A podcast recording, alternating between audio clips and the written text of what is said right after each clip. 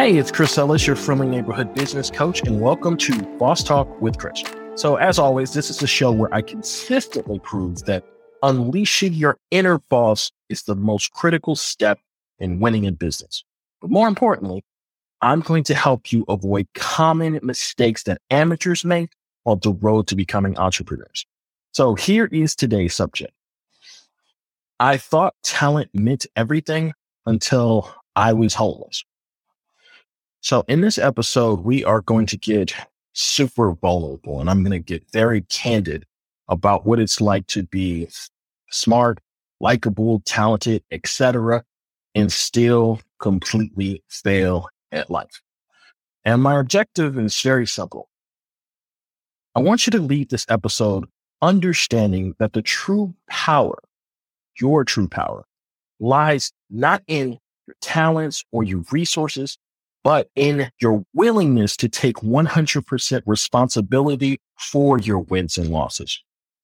So if you're secretly dealing with self-confidence issues, this episode is for you. And here's what I mean by that. If you've gotten advice or encouragement about what you're capable of, and your immediate thought was, oh, that's easy for you to say because you're talented, or you're outgoing, or you're smart, or you're good with money, or people like you, this episode is for you. Now, before we get into this episode, I want to be very clear about what this episode isn't. This episode isn't where I stress the power and importance of positive thinking. This episode isn't where I tell you that fear isn't real. It's a man-made construct. This episode is where I try to convince you that structural inequalities aren't a thing. This isn't a place where I try to convince you that, well, it doesn't matter if you're a woman or you're trans or a minority or whatever, because, you know, everyone has the same twenty-four hours in a day or whatever motivational bullshit that people are peddling these days. This episode is where we get super honest about a word that we give way too much power to, the T word, talent. My job today is to convince you that if, if there is a secret to success, then it damn sure isn't talent. So stop worshiping it. Here's what you need to know up top. I have been talented for as long as I can remember. Now, what I'm going to do right now is I'm going to rattle off some details about how kick-ass I was as a kid. Now, if any of this makes me sound like a pompous ass, just remember, at the end of this story, I still end up basically homeless, depressed, and suicidal. So there's that. But I really just want to demonstrate to you how crazy the odds were stacked in my favor early in life. So here goes. I grew up as one of those kids that was literally great at everything I put my mind to. I was a visual artist, creative writer, honor roll student, et cetera. But it wasn't that I was just good at everything.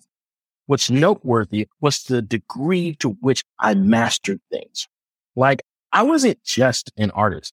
I taught myself how to draw when I was three years old. And by the time I was eighteen years old, I was working as a comic book illustrator for a small press publishing company. Plus, the same year, I started a freelance graphic design service on the side. That's how good I was. I wasn't just like, good at writing. By the time I was in high school, I had written not one, but two editorial articles that was featured in my city newspaper, not the school, city. I was so good at writing that by the time I graduated high school, I had won a citywide slam poetry competition. I was a champion. Mind you, this is an art form that I literally found out existed six months prior to winning that competition. Like, I wasn't just smart. I tested and got into one of the most prestigious high schools in the country at the time, Walnut Hills High School in Cincinnati, Ohio. And then after that, I was recruited into the Young Scholars Program. And here's how that program worked. All you had to do was get accepted to a school like Walnut Hills. And if you maintain like a B average, you could go to Ohio State for free. So in essence, I had a full ride academic scholarship at fourteen years old.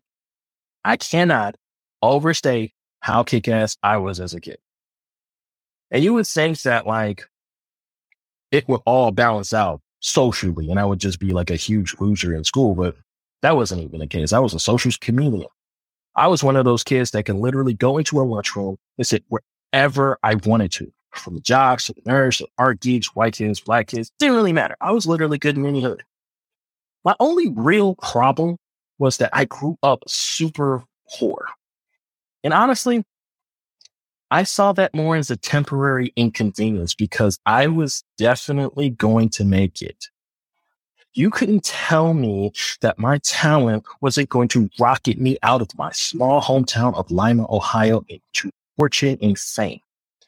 So I invested into my abilities with the intensity of a kid trying to get drafted into the N B A. I'm not going to lie. Things were going pretty well for like the first nineteen years. And then adulthood happened and whooped my ass. Oh, man. My life was in shambles. I ended up a twenty-five-year-old college dropout living in the Y M C A apartment, roughly the size of a walk-in closet. I was working a dead-end job scooping ice cream for a living. I was so poor that I used to have to walk like twenty-five blocks every day to work because I just couldn't afford the bus fare to get back and forth. I had no prospects. I was painfully sick. I was deeply depressed, suicidal, and my hair was falling out in clumps. Now, you might be wondering to yourself, how do you even fall off that hard? But just know that this is a thing that is very common among quote-unquote gifted kids. After high school, I was no longer in a place that had a system that allowed me to translate my academic success into any other areas of my life. So this created like a domino effect because since my life sucked, it compromised my ability to pursue my dreams. So I dropped out of school and I got a regular job and it was just downhill from there. So like I said in episode one, I didn't just feel like a failure. I felt defective. But here's the weird thing. Even at rock bottom, I wasn't ready to give it up. I wasn't ready to give up on the religion of more equals more, that more skills and more knowledge would equal more success. I still truly believe that I wasn't where I wanted to be in life simply because I just didn't have the right skills. So in my desperation, I turned to the only guy I knew that had every skill, Kurt Flowers. So Kurt and I met in college. He was actually assigned to me through a, a program as a mentor. So to give you some background, Kurt was like a year older than me, but he was still like light years ahead of me in life in general. Not only could he like do everything that I could basically do, he was an event planner. He was a martial artist. He was a D J and he had like a million side hustles. He wasn't just amazing. He was miraculous. Like one of his many side hustles was legit a certified motorcycle instructor. And the weird part was Kurt didn't even own a motorcycle. like, like who does that? And unlike me, he somehow found a way to translate his artistic success to every area of his life, health, relationships, money, et cetera. He was like, like a walking encyclopedia of knowledge and skills. So fast forward, I'm at the Y M C A, feeling down and out. I'm about to get evicted anyway. And I'm like, you know what? I'm just going to go ahead and throw a Hail Mary. So I rode to Kurt's house, who recently moved to a new place, and he was looking for a roommate, and I practically threw myself at his feet and was like, yo, I'm at rock bottom. Life is in shambles. Teach me everything that you know. And he looked at me and he said, okay. That's just the kind of guy he was. But he said, you know what? Under one condition. You live here with me and you're basically my personal assistant slash unpaid intern. And you have to pay half the rent. And I was like, that's it. Deal. And at that moment, he became my life coach. And that's when things got interesting. So the next morning, I'm in the kitchen and Kurt is schooling me on the secrets of life. And I like literally have a pen and paper on deck prepared to write down everything that he said. It is like something weird happened. And he said, Chris, you don't need to take notes. Put that away. And he sits me down and he says the following. Life is incredibly simple, and success and failure are driven largely by a handful of cosmic laws that govern every situation. So you don't have to write everything down. Here's what I'm going to do. All I'm going to do is tell you the rules. And every time something happens, I'm going to see, see, there's the rule. And in my brain, I am like, what the fuck is this goofy new age hippy dippy shit? I didn't sign up for this. Like, I was expecting Kurt to look at me, figure out all the things I couldn't do, and teach me every skill I needed to know so I could finally, like, get to his level. But instead, he said, Chris, if I could only teach you one thing, it's to stop making excuses and take one hundred percent responsibility for your life. And for the next two years, I was forced to master that concept daily in every area of my life. Now, this taught me three critical lessons, and I made three critical discoveries. Before I reveal them, I want to explain how this concept actually works using a deck of cards. So let's say you're playing a card game, poker, spades, go fish, whatever. One way of seeing the cards is to see the game as entirely a game of chance. So you're only as good as the hand that you're dealt. So most of us in that situation are constantly hoping that we just get dealt good enough cards to win.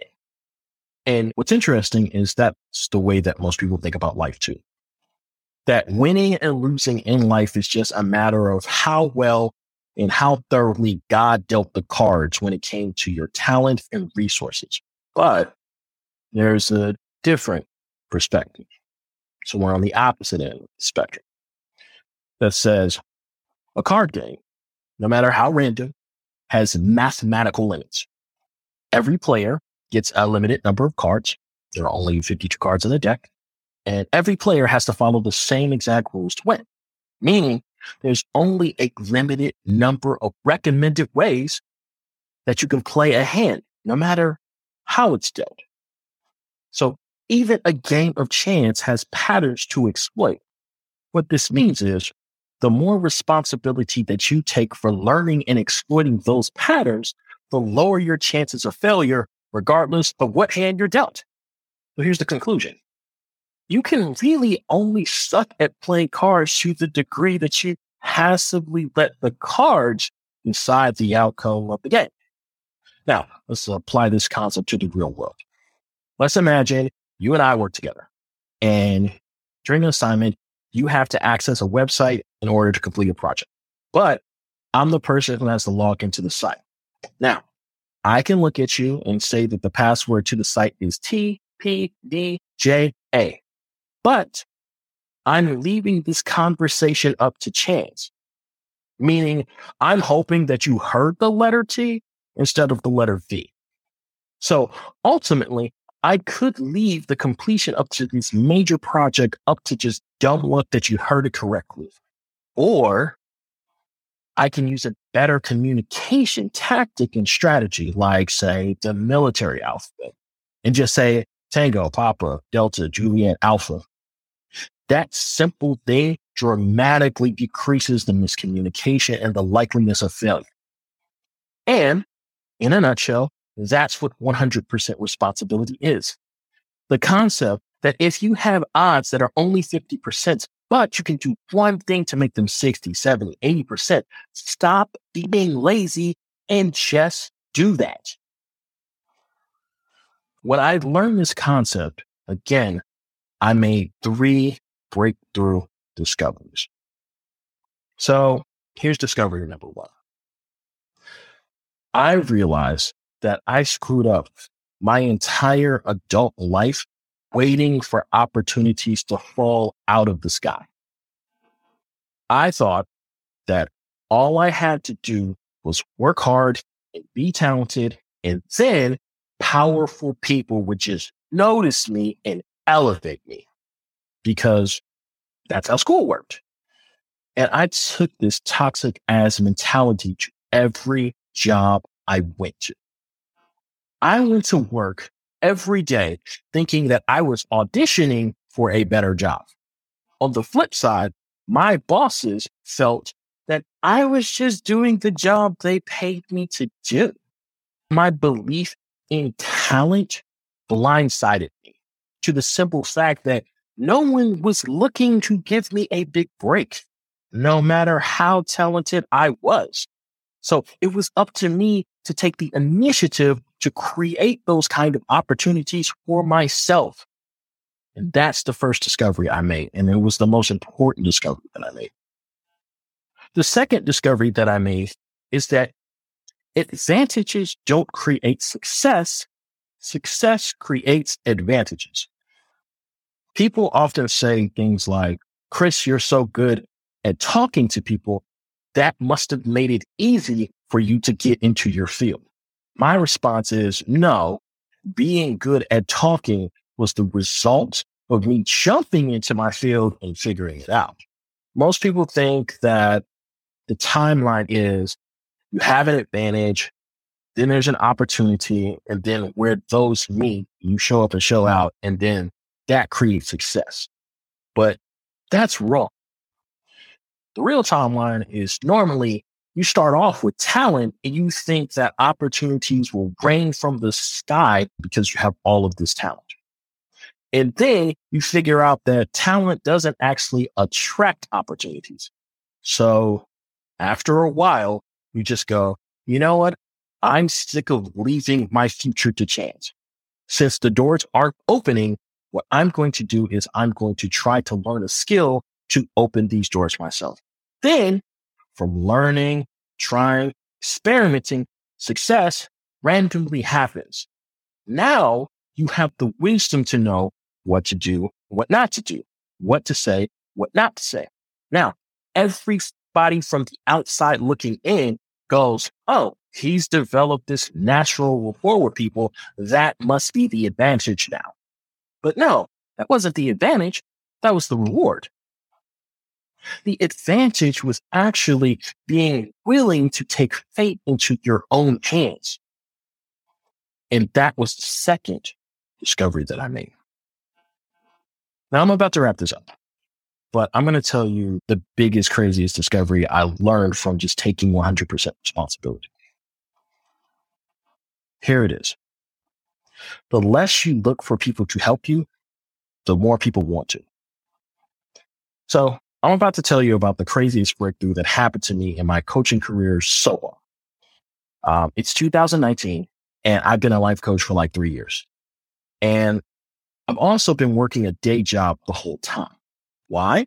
Well, because I wanted the leeway to be able to properly develop my services, my products, my coaching tools, stuff like that. But more importantly, I wanted the chance to be able to learn how to create a business that worked like the top earners in my industry. So I wanted to take the time to learn from the best in the industry and apply their systems to my business, kind of how I shadowed Kurt. So specifically, I picked a multimillionaire consultant by the name of Nicole Walters to learn from. Now, if you don't know her, she is a big deal. She is a world-class speaker and business consultant. She launched a podcast that was like number one when it launched on the charts, and like it beat out like the Joe Rogan podcast or Experience or whatever that is, which is a huge deal. She recently shot a reality T V show that actually aired its first season on the U S A Network in the past year. And she has an ever-growing business empire, which includes a membership group that has, no exaggeration, hundreds and hundreds of people in it. I got lucky enough to get invited to this group, and I took the opportunity and I ran with it. So for like a full year, I had been implementing all types of systems into my own business. Now, by the end of two thousand nineteen, I'm finally like, you know what? It's time to quit my job. I've done enough work. I've created books, created courses, a whole consultation service. Uh, it's time to take this shit to the next level. So my clueless ass decides I'm going to quit my job, thinking twenty twenty is going to be my year, baby. All I got to do is go outside, meet a bunch of strangers, and shake hands. How hard can that be?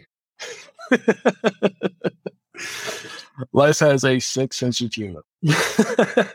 So you know what happened next. COVID came down and shut the world down. People were in a state of financial emergency. Now, Nicole had gotten to a point in her career where she didn't really have to do like one-on-one consultations. But because of the dire circumstances, she decided to make an exception. So she opened up a limited amount of one-on-one consultation slots, first come, first serve. And baby, when I tell you I snatched that slot immediately, because I'm like, when am I going to ever get an opportunity to get in the room with someone that busy and that successful and ask whatever I want to and get it answered?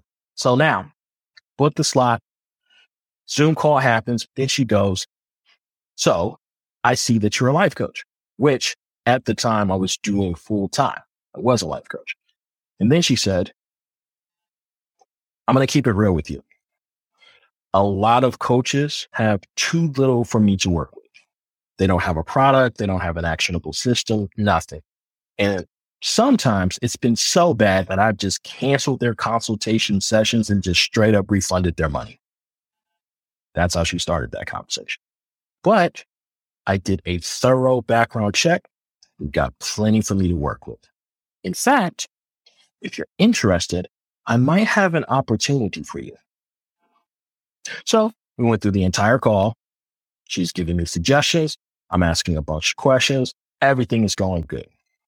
Then at the end, she's like, so yeah, um, I wanted to talk to you about this opportunity that I think you might be good for. And, you know, I'm just thinking, oh, she's probably going to say something like, um, there's a business conference and uh, they have a bunch of keynote speakers and you should try being a speaker there or something like that. It's typically the kind of advice I get. But she says, I, I don't know if you know much about this, but while I don't offer individual coaching, I do have a service that works with entrepreneurs that makes a certain amount of money, and they're trained by my certified business coaches that, again, I handpick. And I'm thinking, oh, okay, I, I know where this is going. It's probably just going to ask me to like sign up for the service. Okay, cool. But then she goes, I'd like to offer you a spot as one of those certified coaches. And I'm like, wait, what? Yeah, my team will train you and we will assign you a list of clients and you'll just work with them for six months and we'll pay you hands. Now, I'm not going to say how much money it was, but I will say that it was more money in six months than I had ever made in a job in a year. Then she says, if that sounds good to you, sounds like something that you're interested, let me know. And I'm like, yes, yes, immediately I am down. So we get off the call and I am, I am like, no, with shock. Like, this is like the equivalent of being like an underground rapper and finding out that not only did Jay-Z hear my demo tape, but he wanted to sign me to a record deal. I had just had the biggest career break in my entire life during a global pandemic. And it wasn't because she just recognized how talented I was and just wanted to work with me. No, it was because I had already done the work. I didn't just say, oh, I want to be a life coach. And then I begged people to give me a chance to get started and do it. I took responsibility. I took initiative. I started and I built something for myself. Then people saw what I built and then they volunteered to help me expand it. And suddenly, as all of this is going in my head, swirling around, I just hear Kurt's voice say, see? See, this is what happens when you take one hundred percent responsibility. There's that rule again. So if you're one of those people that thinks that you aren't where you need to be in life because you don't have enough talent, you don't have enough resources, baby, I am here to tell you from personal experience, no amount of talent is going to make opportunities just rain from the heavens.